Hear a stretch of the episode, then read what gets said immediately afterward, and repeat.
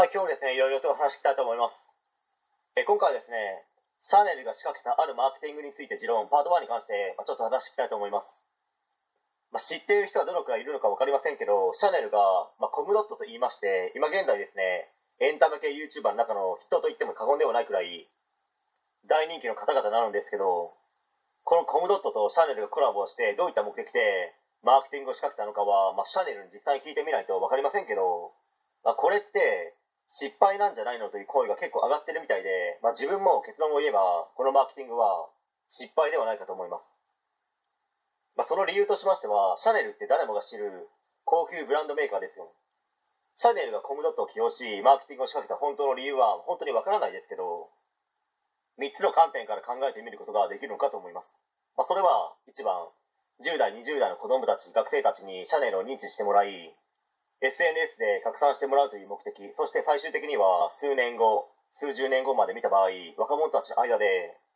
シャネルというものが定着していて、まあ、それが購入までつながっていればいいという点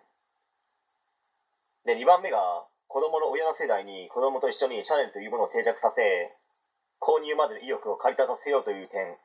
まあ、さんばんめがですね、まあ、子どもたち、若者たちのおじいちゃんおばあちゃんの方たちに対して、まあ、同じようにですね、シャネルに興味を持ってもらいたいという点で考えた場合、そこを対象としてマーケティングを仕掛けてみるというやり方も、まあ、ありなのかもしれないですけど、まあ、そもそも子どもたちの親の世代、親の親の世代の人たちはコムドットには興味は持たないですよって話なんですけど、やっぱりエンタメ系 YouTuber の方と子どもたちの親の世代、その上の方々って価値観が全く違うので、価値観が違う人がですね、いくら商品の宣伝をしても買わないと思います。まあ、例えば